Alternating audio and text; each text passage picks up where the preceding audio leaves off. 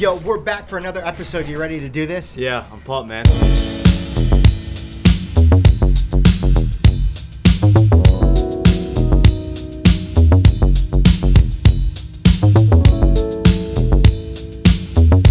Dude, so uh, you told me this morning you felt like you've been run over by a train. Yeah, no, I'm super sore, man. I'm uh, sore in places I've never even been sore uh, at. So let's go backwards. You've been training the last like three months for this local CrossFit competition uh, called Thunderdome, and a lot of stuff went on, man. You uh, you've had a lot of great epiphanies and great takeaways that I wanted to talk about on this episode. But uh, tell me about it. How was this two-day CrossFit competition? It, wa- it was awesome, man. I was actually very impressed with the staff and the way they put it on. Um, everything from the actual game day uh, leading up to it, they did a pretty good job. Uh, they were they did a good job at staying like engaged on social media. You know, they'd say, "Hey, if you can give us hundred likes and hundred comments, we will release the next workout." Right. Nice. So um, This is leading into this is leading yeah this is leading up to the um, the weekend of the competition so they did i, I really like that uh, they were trying to make it as close to the games as they could they were leaving clues and stuff like castro does but um, now it's cool i signed up you know a decent amount of time in advance so you know i could train for it and i was training you know i signed up at least three months uh, prior to the actual uh, contest so the uh, process of training was awesome for it. You know, I definitely took my training up a, another notch due to the fact that I had something to work towards. And uh, so fast forward to the day of the competition. Um, it was good, man. I, I learned a lot. You know, I got I got a bunch of takeaways. You know, we can get through um, later down the road. Um, I did it as a team. I did it as a team. It was me, two other buddies from our gym, uh, and yeah, no, it was, it was a good time. How do you think some of the teams stacked up? Because you know this is a conversation we have a lot. When you start creating divisions in these competitions, it makes it really tricky because there are some athletes that are in divisions that are much easier than their uh, than they than they should be in, and vice versa. There are some athletes that take dead last place, dead last place in that division, and maybe they overreached. So, how, how do you think that went? Were there teams that completely crushed other divisions? Yeah, there really was. Uh, there's got to be some sort of testing, you know, uh, leading up to the competition on where you should stand. They do the movement standards uh, list. They um, Sure. release those in advance. But I mean, there was definitely a lot of people, uh, in inter- especially that middle of the tier thing, which is what I did intermediate. Yeah. it was super stacked. There was 27 teams Holy moly! um, yeah. in my division, and was probably the most of the entire competition. Yeah, and that's what I hate about uh, some of these local competitions. And like, I get why it happens. One is they're trying to market and appeal to everybody, and the only way to do that is to create certain divisions so it's almost inclusive. But you know, there's a reason why some of the best CrossFit competitions in the U.S. Uh, the two that come to mind, Wodapalooza, which is in Miami, which is I think one of the biggest in the U.S. right now, and another one that's really big is the Granite Games. And both of those competitions do online qualifiers, and the online qualifier is the best way to separate the categories because the only way to make it into that division is to qualify online for that division. So there's no guessing. These people are in the right divisions where they need to be that. Unfortunately, these other smaller competitions don't do it. So you're always going to have that issue. So that that's one of the things that I think sucks about these competitions because there's a guy who's obviously uh, in a division he shouldn't be in, and you're you're crushing yourself to uh, move as fast, and you just can't. You just can't. Yeah, no, definitely. They gotta kind of find that way to to put people where they should be for sure. Yeah, the other thing that you had mentioned, which was interesting, is um, you talked about there's uh, there's a clear distinction between people that train for competition and people that just train for general fitness. Because we're honest and we're clear that like the our population that we like to work with is the general population, um, but there's a definitely a big difference between the general pop uh, and these that are really uh, working for competitive fitness. What did you say? Yeah, no, definitely. Uh, you can kind of distribute CrossFit into do, di- two different ways. You know, it's the competitive CrossFitters and some uh, sometimes that could be intimidating to people that are just looking to get into to shape. You know, hey, I'm trying to get into shape. I'm looking into CrossFit, and then they'll do a little research, and then the games athletes pop up where you got these men and women that are you know super super muscly, huge, and they're like looking like superheroes, right? Mm-hmm. That's the competitive CrossFit, okay. But then if you dig a little bit deeper, you see that CrossFit is truly you know scalable to any you know uh, region of fitness, no matter where you're at. Um, but it's definitely you can definitely capable of uh, separating that into two different categories. And so where does that separate itself with training? Like did you feel like you were training because I mean, you still took a lot of classes, general classes here as part of your competition, but and then there were days that you spent with your teammates, right? What was that happy mix for you guys? Uh, since I like signed up for the competition so far out, I feel like I still could enjoy the group class, Yep. right? Um, but the closer I got is when I started taking less group That's class really and good. started focusing more on the competitive um, aspect of training. And the day of the competition, I literally I felt like an athlete, right? I felt like um, this is competition. Anything goes. Like no matter how banged up you feel, like I was still gonna give it my all, right? Now, uh, change it to the general fitness side. If you feel banged up a little bit, you're gonna take a day or two off, right? Right. Or you're gonna slow down. The day of the competition, there was no slowing down. It's like, uh, what's that slogan that you put up all around the gym and the bathroom and stuff? Um, in regards to on competition, um, in training, you listen to your body, right? In competition, you tell your body to shut, Shut up. Shut up, yeah. yeah. That was that was Froning, good. yeah. Yeah, that's that's Froning, and you know that's a perfect segue to get into what we're going to talk about a little bit later. But um, nah, it it was a completely different feel of training for general fitness to look good, to feel good, and then training the weekend of the competition. I personally feel like I, I really did thrive through that competitive setting because that's what I did um, in high school. That's what I did growing up in sports. I love that feeling. Yeah, it's it's a pressure uh, that you can't mimic anywhere else, but within the competitive competition uh, that weekend, right? You can try to uh, simulate it as much as possible, but at the end of the day, um, you are tested when that moment begins, and we talked about you thriving. There's a lot of uh, adversity that your team had to deal with. One of your members, uh, one of your teammates got hurt, so you had to sub somebody else in. Uh, some of the strategy, you went in with a strategy in the middle of the WOD, recognize that you're going to have to change that. And you know what we try to tell individuals here especially the general population is that there's an expectation that we as competitive athletes understand is going to happen.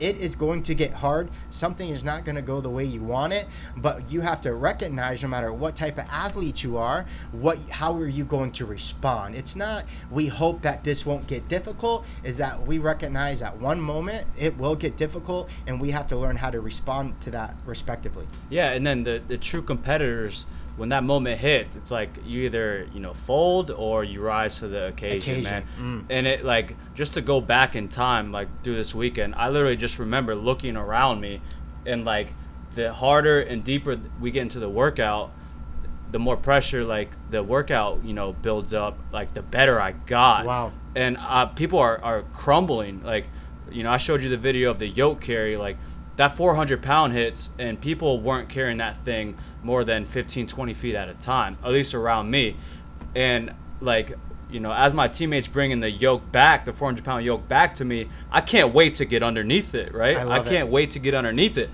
and dude like i never felt anything like that like well it's been a long time it's been a long time. Mm-hmm. Like you know, leading up to the the, the first um, event, like I'm putting on my shoes, like I'm putting on my football cleats, like I'm putting on my headphones to warm up, blasting you know you know good rap music and stuff to get me amped up. Like I'm in the locker room, banging my helmet against the wall uh, or the locker to like run out onto the field.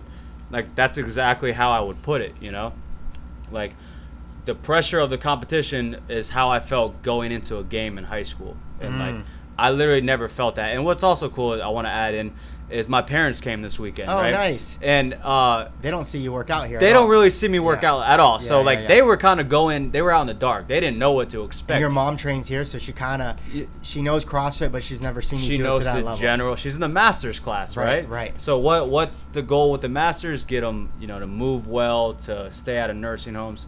You know, the general fitness we talked about. She has no idea what the competitive uh, aspect of CrossFit is, right? Like, she has no idea. So it was awesome for them to go watch me, and like they were they were super proud of me. And uh, I look back, like this was the first time they've gotten to support me on something like this Freaking cool. um, since probably my little brother graduated high school. He graduated um, 2000, I think 13, I believe. So that was the last time they watched us compete Wow. in anything like that. Wow, so like wow. their fire was relit of watching, supporting their their son compete like that.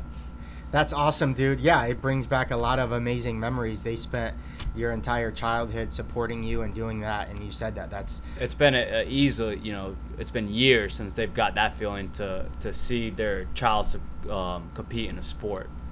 Um, but yeah, like I said, man, I, that's what like my biggest takeaway is like I thrived because I was a previous athlete. You know, Ah. I was a good fo- football player. I was a good baseball player. I played in a lot of big time games, like baseball. My junior senior year, we made it to the state final four both games and played in very very close games. You know, I, I played AAU baseball. I played you know varsity football where I've made the playoffs.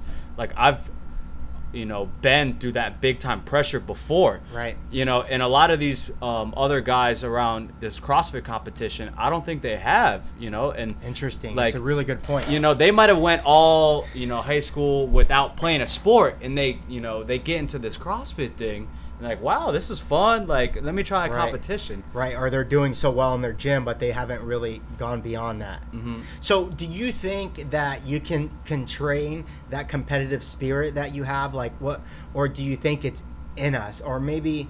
I mean, I'm not trying to lead the question, or maybe it's a mixture. I'd say I'd say a mix. I'd say a mix. I'd say if you don't have it, you could definitely train it by uh, like putting yourself into uncomfortable situations, Mhm. to where like hey, um, you know train uncomfortably. You know, put yourself in these scenarios that could be you know relatable to a high pressured situation. So you can train that, uh, and at the same time, like if you already have it, I feel like you can build it. You Uh-huh. know, you can build it, and then. Um, Well, I think what's other interesting, and this is this kind of uh, transition that Rich Froning had as individual to team, is that they are two completely different monsters.